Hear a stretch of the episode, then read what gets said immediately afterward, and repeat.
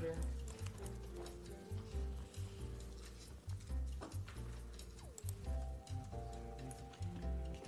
All right. Okay. We're going to go ahead and call this meeting of the Budget and Audit Committee of the Sacramento City Council to order on September 6th, 2022. If the clerk could please call the roll to establish a quorum. Councilmember Jennings? Here. Councilmember Vang? Here. Mayor Steinberg will be absent. Vice Chair Guerra? Here. Thank you, Madam Clerk. If uh, all could rise and uh, join me in the um, land acknowledgement and then the Pledge of Allegiance.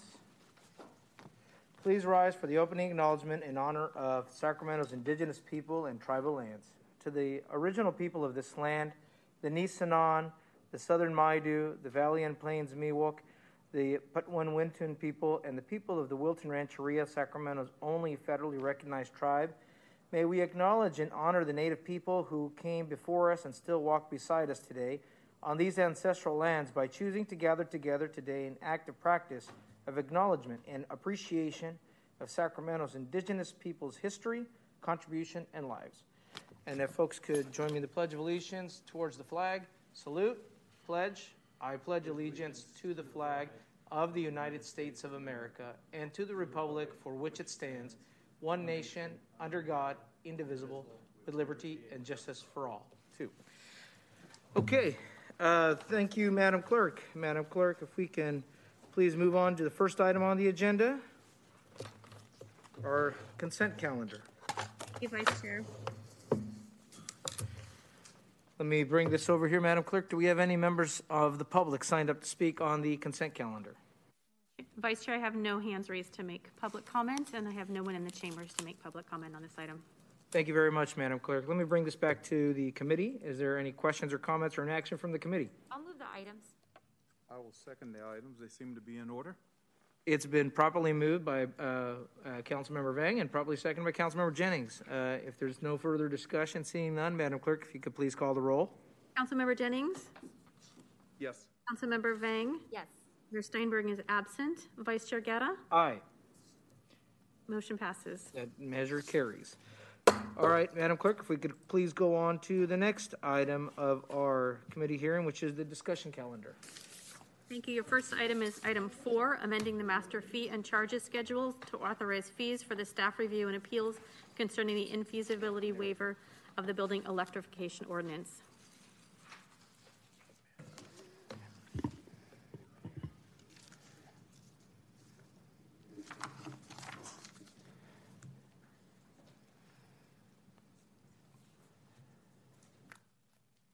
Good afternoon. I'm Bob Latz. I'm your acting uh, interim chief building official, the department. The um, building electrification ordinance phase one is set to take effect January 1st, 2020, 2023. For new buildings constructed uh, three stories or less to be all electric and will be in effect until December 31st, 2025. I feel it's important to note that this is for new construction and does not apply to existing buildings. It also does not include additions, alterations, or tenant improvements to existing buildings. In conjunction with the ordinance, city staff and a select technical committee was tasked with creating and developing an infeasibility waiver document to provide a roadmap for projects that the developer or applicant feel can't meet the ordinance criteria.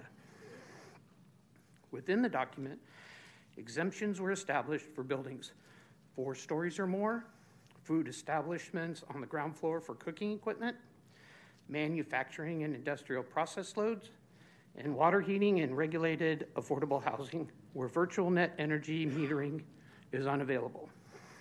Should the developer, the applicant, believe that they cannot meet the electrification ordinance criteria, they have the ability to file for an infeasibility waiver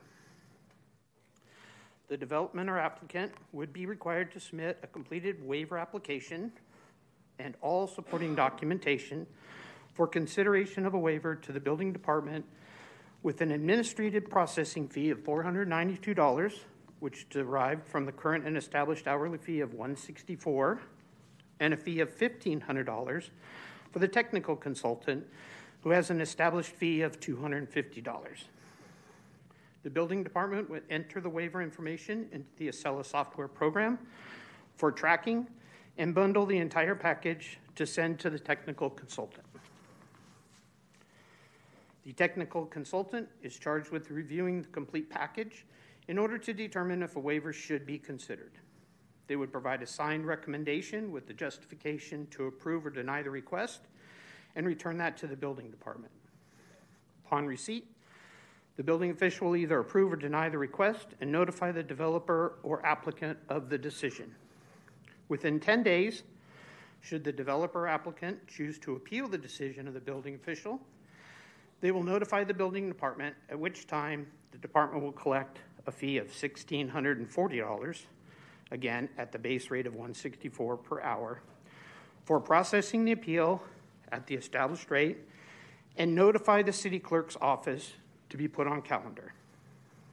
The building department will process the appeal, collecting all the documentation, writing the staff report, hold briefings if necessary, and attend the appeal meeting. The fees associated are proposed for cost recovery for the city. The appeals process follows the process already established for appeals of decisions.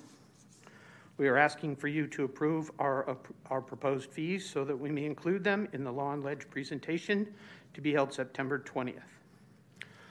I'm available for any questions or clarify any concerns. So, okay, I, I will take the gavel from the mayor pro tem here. Hi. You're back? Oh, there you go. I'm letting, he's the, des, the, de, the designated guy here. I, I'll ask a question. Thank you, Dear Mayor Pro Tem.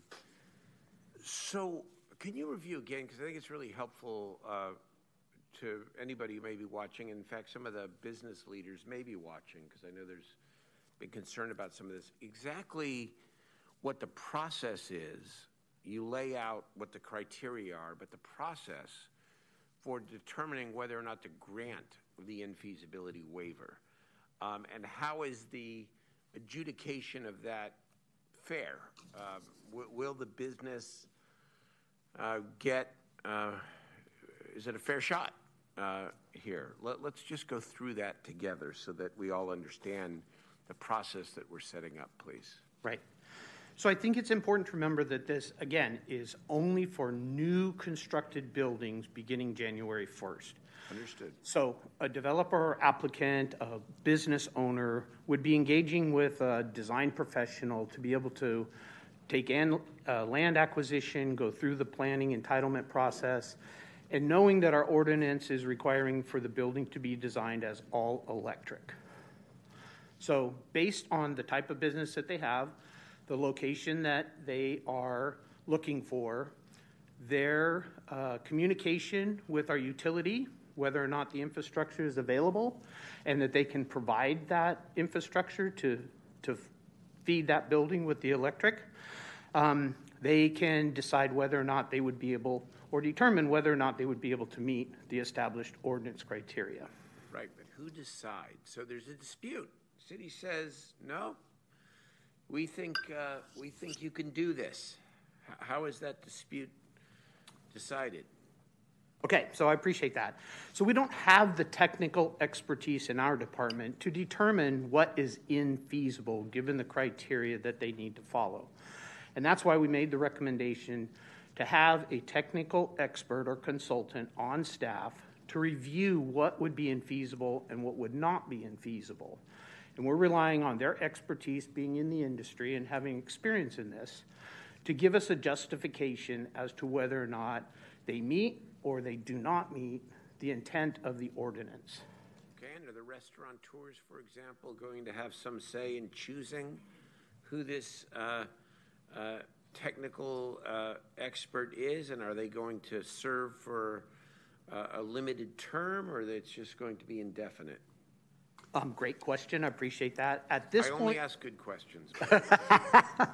Um, At this point, uh, because of the time frame, um, we are extending an existing contract with a technical consultant currently and hope to be able to study how many of the applications we would actually receive and the determination of that. Because part of our task also is to see how many challenges there are or how many can meet the criteria that's been set in front.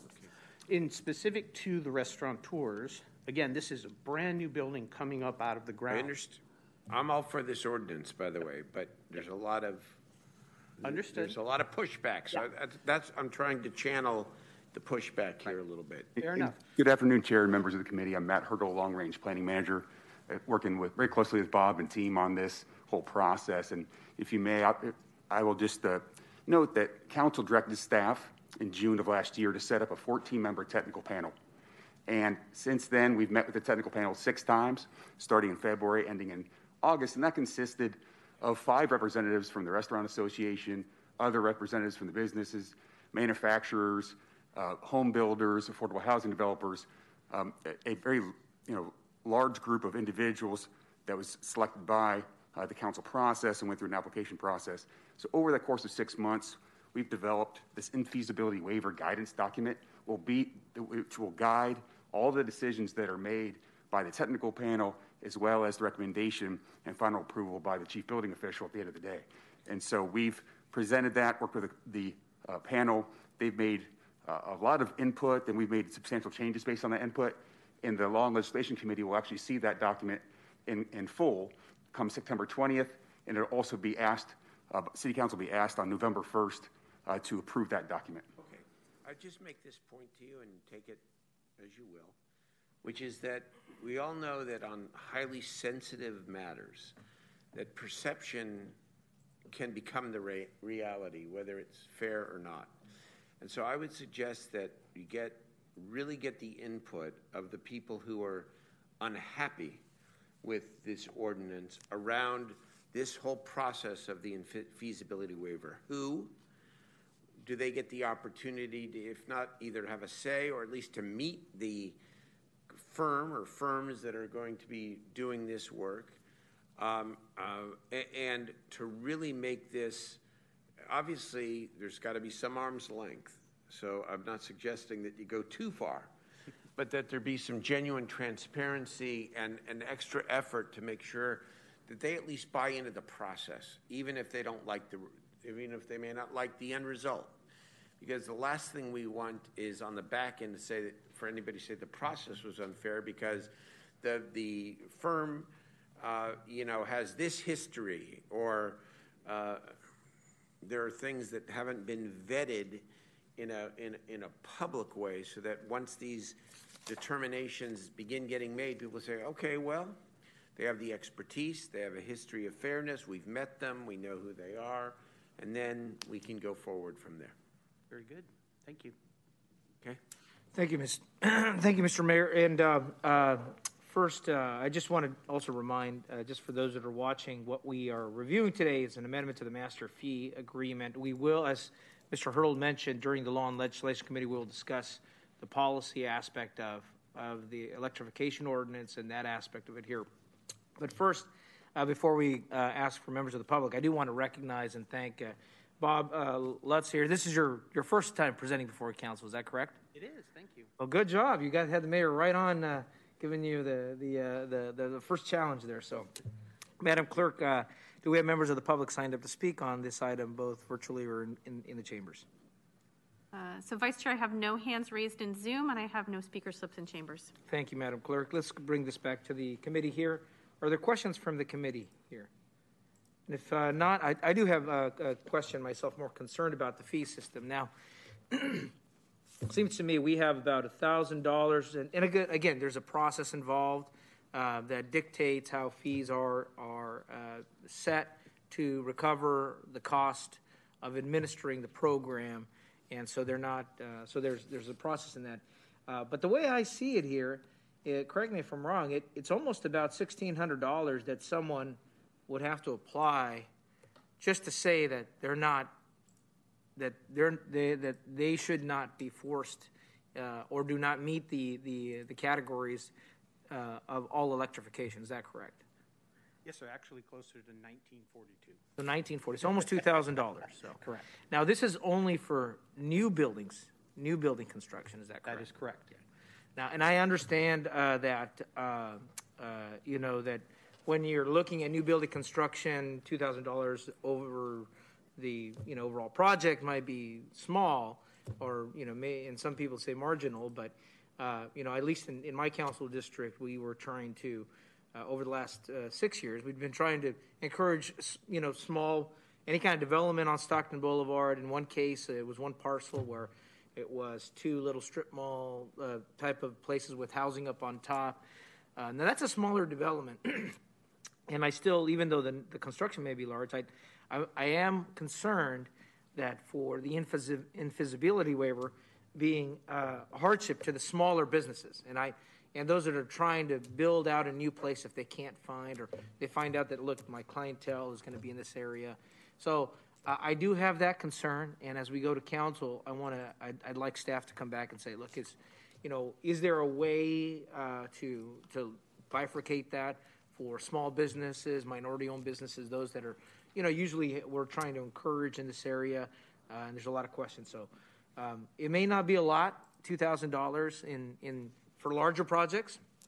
Say for uh, uh, if you're a manufacturer that that would qualify for the infeasibi- infeasibility waiver, that may be small, but still, all those add up. Each one adds up. You know, we, each application, each fee, the CUP, all the entitlement process, all those pieces add up. So I'm a little concerned about the the addition of that that fee there.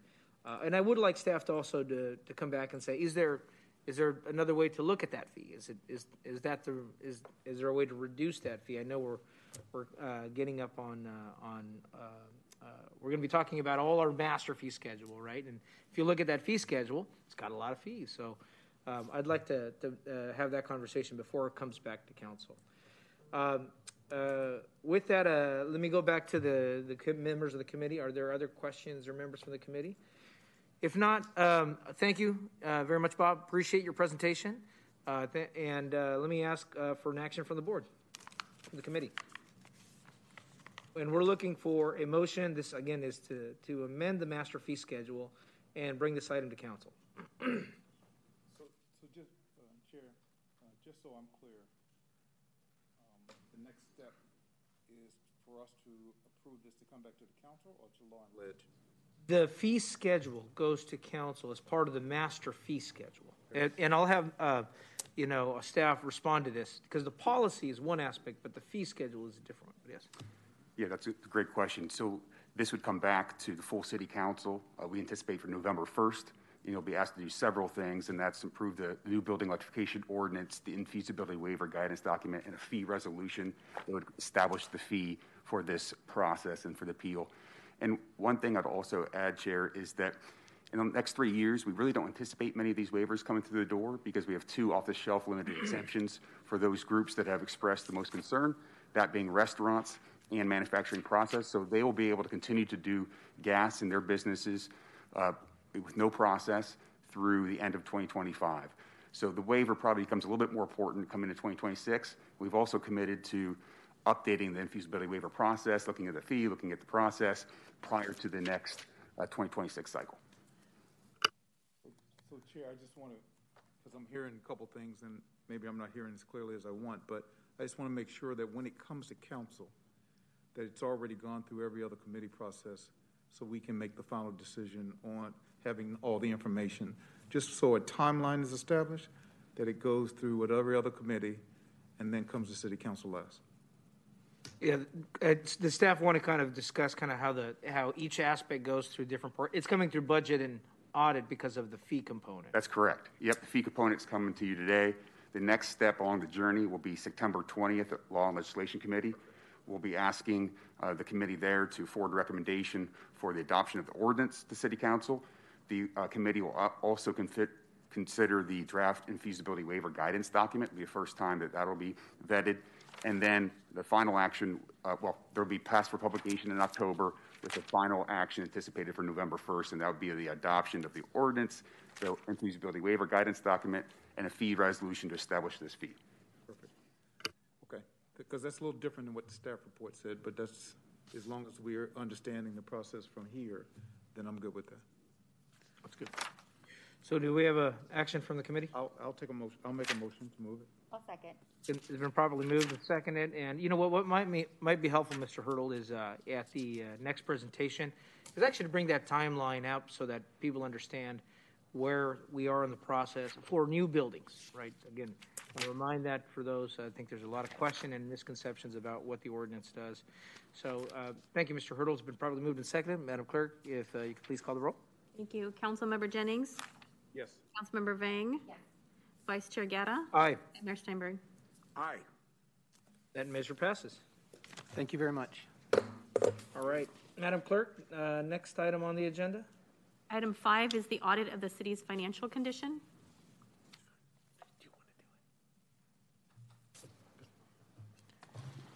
Good, uh, good afternoon, Mr. Oseguera, our city auditor.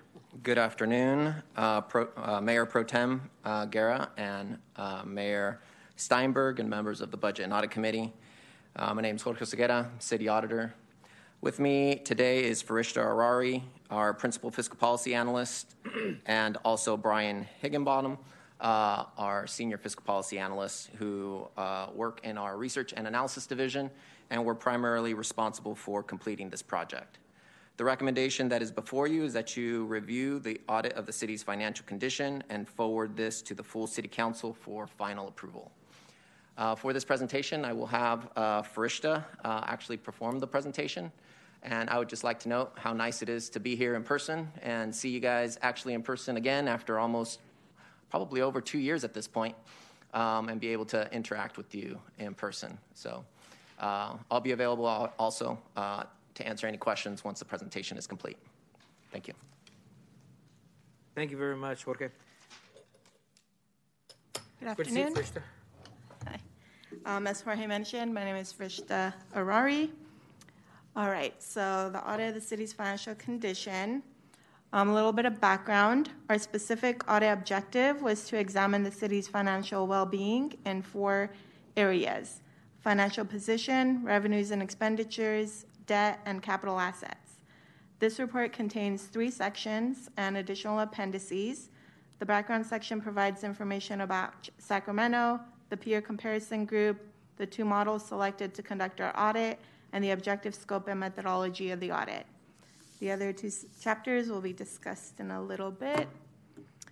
Um, financial condition is defined in this report as the city's capacity to finance its services on a continuous basis according to three criteria its ability to maintain existing service levels, withstand economic disruption, and meet the changing demands brought by growth or decline. We used uh, two financial assessment models to conduct our analysis. The first one, used in Chapter 1, is the modified 10 point test. The 10 point test was initially developed by Dr. Ken Brown in 1993. In 2006, Dean Mead of the Governmental Accounting Standards Board, GASB, modified the initial test to make use of additional information that was now available in the city's annual comprehensive financial reports, the ACFRs, or formerly known as CAFRs, uh, due to new GASB standards that had been implemented since 1993. The modified 10 point test covers four financial factors financial position, financial performance, liquidity and solvency, revenues, debt burden and coverage, and capital assets. The second model used in Chapter 2 is the Evaluating Financial Condition Handbook developed by the International City County Management Association, ICMA.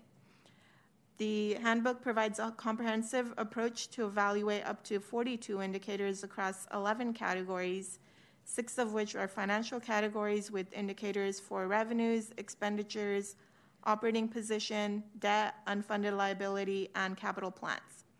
We selected some of the ICMA indicators that we believed complemented the indicators used in the modified 10 point test. So, the modified 10 point test model calls for calculating financial ratios for the city of Sacramento and a group of peer cities. So, the chart on the left shows the population of Sacramento and the six California cities we selected as a comparison group. Uh, we selected two larger cities, San Jose and Fresno, and four smaller cities, Long Beach, Oakland, Bakersfield, and Stockton. The chart on the right shows the number of full-time equivalent uh, employees for Sacramento and the benchmark cities.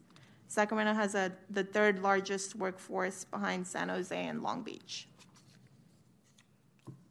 And This slide details the 10 indicators in the modified 10-point test, how they are calculated, and how to interpret the results of the ratio. All of the information needed to calculate these ratios for Sacramento and the benchmark cities came from the audited annual comprehensive financial reports. The next slide um, shows the summary of Sacramento scores for the 10 ratios we calculated in Chapter 1 using the modified 10 point test. Uh, points were awarded for each ratio based on which quartile of the benchmark group the results fell. So, two points if we fell in the top quartile, one point in the second quartile, zero points in the third quartile, and negative one point if we were in the bottom quartile. By examining Sacramento's performance on these indicators over time, we can observe trends and watch for improvements or decline. Uh, note that because the scores are based on how well Sacramento is doing compared to the benchmark cities, a drop in the score between years doesn't necessarily mean the city's calculated ratio dropped, but it could also mean that the ratios for the other cities in the benchmark improved more than the city. For example, the city's calculated ratio for liquidity uh, improved from 6 in 2020 to 6.3 in 2021.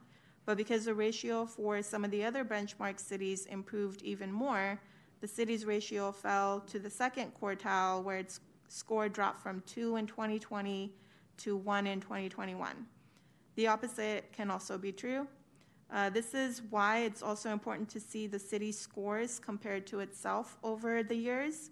Each of the ratios in the audit report provide charts and tables for how the city has done over the past 11 fiscal years to determine whether the city's ratios have improved or deteriorated. So you'll notice that the city had the lowest score over the benchmark period in 2021. Uh, although it's a change from the previous year, the ratios that affected the score were related to short run indicators and are most likely attributed to the impacts of the COVID 19 pandemic. So, this chart um, displays Sacramento's performance against its peer group. Uh, Sacramento is ranked in the top three for eight of the 11 years of the benchmarking period. Uh, Sacramento tied with its peers in 2019, so it's um, emphasized with the red box in the figure. Sacramento's drop to fourth in 2021, as evidenced in the prior slide, um, is a result of a deterioration of short term indicators, which typically perform quite well. So, Sacramento ranked amongst the best in six of the 11 years. Uh, the city score was better than most for the remaining five years. Sacramento was consistently ranked in the group of government, governments that were among the best between 2012 and 2016 and then it ranked better than most for three years before returning to among the best in 2020. And again, um, the score declined to five, which is uh, better than most in 2021. Sacramento's strongest performance on the 10 point test over the 11 year period was on ratio 2, which is liquidity. Sacramento's liquidity rose from 2.2 in 2011 to 6.3 in 2021. This means that its resources that are most readily uh, converted to cash amount to more than six times the obligations it must pay in the next year. Sacramento's performance on this ratio improved over the benchmarking period despite year to year fluctuations. Sacramento's revenues are in comparatively good shape relative to the benchmark. These are the two of the highest performing ratios over the 11 year period. Ratio 5 is a measure of dependency on intergovernmental aid. Sacramento has not been as dependent on intergovernmental aid, aid and grants as some of the benchmark cities. Sacramento relied on government grants to cope with the pandemic, but 2021's results appear to be an outlier relative to its experience. If you recall, Sacramento used to be in either the first or second quartile in this ratio in the past and fell into third quartile for 2021. Uh, ratio 6 measures the extent to which governmental activities, functions, and programs are self financed through charges, fees, and categorical grants. Sacramento has maintained relatively consistent taxpayer support for governmental activities, ranging between 48% and 58% during the review period. Sacramento was in the first quartile for this ratio in the last few years, but fell to the second quartile in 2021. The Dean Mead uh, modified 10 point test includes three ratios about debt. Uh, these were all the lowest scoring ratios for Sacramento. The two lowest are displayed on this slide. So, ratio seven is primary government debt burden per capita, um, identifies the level of long term debt burden on the city's residents. The total outstanding debt for the city of Sacramento was one, more than 1.4 billion in 2021. Adjusted by population, the city's per capita debt burden decreased slightly in 2021 from 2,790 to 2,790 from 2,795 in 2020. The lowest per capita debt level was 1,721 in 2012. Um, Sacramento was above the benchmark average between 2016 and 2021. And ratio eight, the enterprise funds debt coverage ratio, is a measure of the sufficiency of resources available to repay business type debt. Sacramento's ratios were below other cities in 2018 through 2021. This suggests that Sacramento may not be in as strong of a position to repay enterprise fund debt than the benchmark cities. Um, Sacramento was in the bottom quartile for this ratio in 2021. In Chapter 2, we reviewed additional ratios that complemented the ratios in the te- modified 10 point test. Sacramento's governmental activities, long term liabilities, adjusted by population, were lower than other cities' averages in the first half of the review period from 2011 to 2015, um, but surpassed the average during the second five year period from 2016 to 2020. In 2021, the Sacramento's per capita liability was $1,319, down from its peak in 2016 and from its level in 2011, but still above the average for other cities. In fiscal year 2014, the net the total net pension liability for Sacramento was 60.2 million for the SCERS plan. Uh, the SCERS liability became an asset in 2021 with a positive value of over $28 million. However, future market performance could impact this position. The liability for the mis- miscellaneous CalPERS plan rose from more than 270 million in 2014 to more than 400 million in 2021 and the safety plan rose from 453 million to more than 690 million over this period. So the pandemic affected Sacramento's 2021 performance, um, and this was uh, most visible in the short-term measures.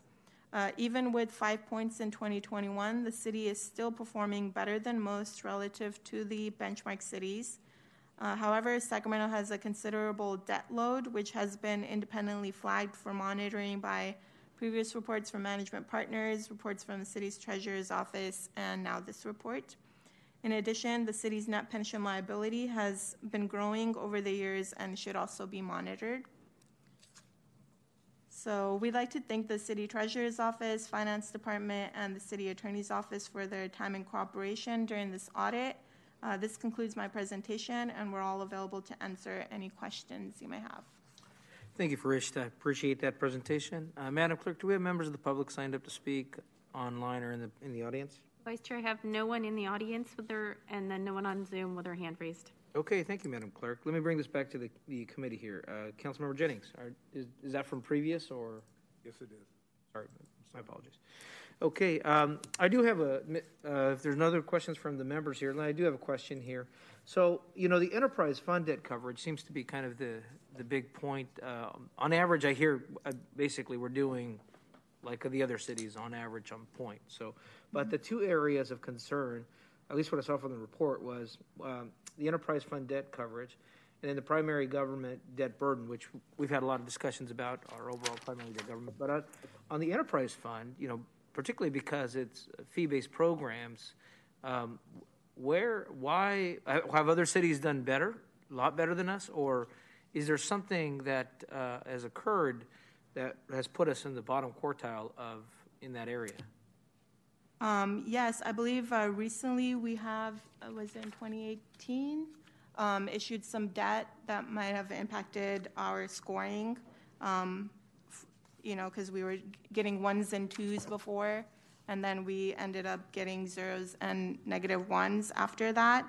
Um, so if we issue some additional debt, then that changes some of the calculations. Okay. What, well, as, uh, I know we're, we're, we're passing this on to the, to the council, but, uh, if you could let me know, because I know this is basically a balance of what the other cities are doing. I'd like to find out, were they better managing their debt and maybe we could learn from that? Or is it just the fact that we had more construction and more, uh, more debt obligation? So, um, I'd like to understand that a little better before it comes to council. And then, um, on the primary debt burden, I think that, I mean, it, I, a lot of us are facing that, but I, I would like to know, uh, g- given the fact that uh, um, if you look at the, at least the, on the uh, revenue side, uh, correlated, we've been doing very well, but that's because of Measure U. Um, but I'd like to also find out a, an understanding of, in comparison to our comparable cities, what on the primary debt uh, burden has been the uh, that put us in the bottom quartile of the cities. Sure, yeah, we can um, look into more detail on exactly what the, what constitutes uh, the the debt that we have and compare to the other uh, benchmark cities and get back to you with the more detailed information on those two. Okay, thank you very much. Okay, let me bring this back to the committee and ask for a, a motion to move to the council or uh, an action, I a guess I comment. want to ask. Uh, Mr. Mayor, yeah. Thank you, yeah. So I think the comparison with other cities is, is relevant and important, but it doesn't tell us everything. For example, when you conclude that our, our per capita debt was below the benchmark average until 2015, but now it is above the benchmark average from 2016 on, it doesn't tell us whether or not we're within a, a reasonable range or a reasonable ratio. And, and maybe that's more of a question for the city treasurer, but it's also part of your auditing function. I mean, on all of these things, are there any red flags? I mean, uh, are there any red flags? We're, we're above other cities in positive ways and below in other ways. What, what, what is of the greatest concern qualitatively in terms of the city's financial condition? Mr. Mayor, we also have uh, uh, Treasurer Colville on the line and has raised his hand. Okay. Uh, thanks, Mayor Pro Tem. the big number that really changed our um, our ratios was when we issued the Golden One debt. That was 2016. So we did see a big a bounce in in debt, but it doesn't. The, the analysis doesn't take into effect that the Kings are responsible for you know an ever escalating uh, lease payment. So that that, that kind of needs to be netted out of really the city's contributions. So it, I think that would make a major impact on on the ratios and, and like the mayor say, bring us more in line with what our peers are doing. Thank you, Mr. Uh, Treasurer. I, I think to the mayor's point uh, in that, and I mean the the follow up also is uh, we hope that our benchmark cities are going in the positive tra- trajectory, but if we're on point and they're going in the negative trajectory, that ru- that also doesn't give us. Uh, the the best uh, the the full picture uh, to say, but I would like to see again. on, Can I yes. add one thing? Yeah, go ahead, Mr. Tre- Mr. Treasurer. We are adding a lot of uh, civil civil amenities. I mean, we added the Golden One Center, we did the C three, so we're doing a lot of projects that are adding to the quality of life. I don't know if a lot of these other municipalities are actually putting their money out there for these kind of development projects. Fair point. Fair point. Good. And you made a comment about um, our retirement, our PERS obligations. Yes. Again, when I look at the long-term budget forecasts that we, we, we have made progress in dealing with our, our, our long-term unfunded liability for retirement, correct? I believe so. And compared to other, I know there may be comparison issues with other cities, but I just want to ask, um, again, I go back to, the comparison is relevant and helpful, but are there any red flags that your audit um, exposes for us in terms of the city's financial condition? Yeah, so um, uh, that is uh, important. Is not only do we look at the peer cities, but we look at our own annual um, ratios over time, because that would also tell us whether or not we're trending in a positive or negative direction. Um, in regards to government li- long-term liabilities, when we compared it to the per capita with the other cities, it appears that we have we are in line with them with the average um, in the last few years. So, um, although it is high, I think all the other cities are also experiencing the same thing with the pension and liabilities. Maybe it's a hard question to answer, but you're not saying that we have any, we always have to worry, that's our job, but we have nothing, nothing extraordinary to worry about in terms of our financial condition, aside from things that are out of our control, like a pandemic or a Right. terrible recession or the things that might come at us. yes, heat waves. sure. Extensive heat waves, yeah. Sorry, I City, just want uh, to jump in here really quick. And I think, you know, uh, the mayor's point is well taken. And, and the intent of producing this type of analysis is not necessarily to provide a ratio that tells you if you cross this threshold, you are in, you know, financial jeopardy. But it's more to illustrate how things have trended over time and perhaps highlight where those trends might be something of interest to our community and to our elected officials and to management to uh, stay uh, aware, well informed, and ahead of those types of issues should they come up. Because there's so many variables that come into play when you're assessing the condition of an entity that would perhaps counterbalance some particular indicator that is declining um, that, that would need to be weighed. But the, the hope and the intent in doing these kinds of analysis is to be able to provide that kind of information and those types of trends so that that stuff can be monitored and so that if something indicates a potential uh, issue or a decline, you know, that can be more closely monitored and if necessary, different action can be taken to remedy uh, undesirable trends for the city. But as of right now, yes, Mayor, like you said, is there a particular red flag that says, you know, you've crossed this threshold, you know, we have a major problem? No, the answer to that is no. That's an important bottom line, and we all also know we always have to keep vigilant here. Okay. And Does that, does get that from- answer your question, Mayor? Yes, it does. Okay, thank you. Thank you, uh, uh, Mr. City Auditor. And I, again, um, I think what the staff report illustrated that, uh, you know, that since 2011, we have been above average. And you know, since 2016, at least, uh, we're in the trajectory among the best. And if it wasn't for the pandemic, 2020, uh, compared to our benchmark cities, we're among the best. Uh, obviously, I think uh, uh, Treasurer Colville pointed out something important that that yes, while we uh, the scoring amongst the benchmark cities may have gone lower, we also have moved into investing in a lot of quality of life improvements for the city. So uh, important factors there. That's correct. Uh, let me bring this back to the committee again. We need an action um, for the uh, to uh, accept the city auditor's report and move it to the council. I saw a hand raised by Mayor Steinberg there. I'm happy to move the item. Okay, it's been moved by the mayor. And is there a second? I'll second. It's been seconded by board member Vang. Any other comments? Seeing none, Madam Clerk, if you could please call the roll. Councilmember Jennings, Yes. Councilmember Vang, Yes. Vice Chair Guerra, Aye. and Mayor Steinberg. Yes. Great, thank you. That uh, measure passes. And uh, again, I'd, I'd like to just thank all of our city staff and employees because uh, being uh, above uh, average and uh, amongst the best means that our employees are doing an amazing job. So thank you all for your hard work. Madam Clerk. So next is committee comments, ideas, questions, and meeting reports. Any comments from the committee?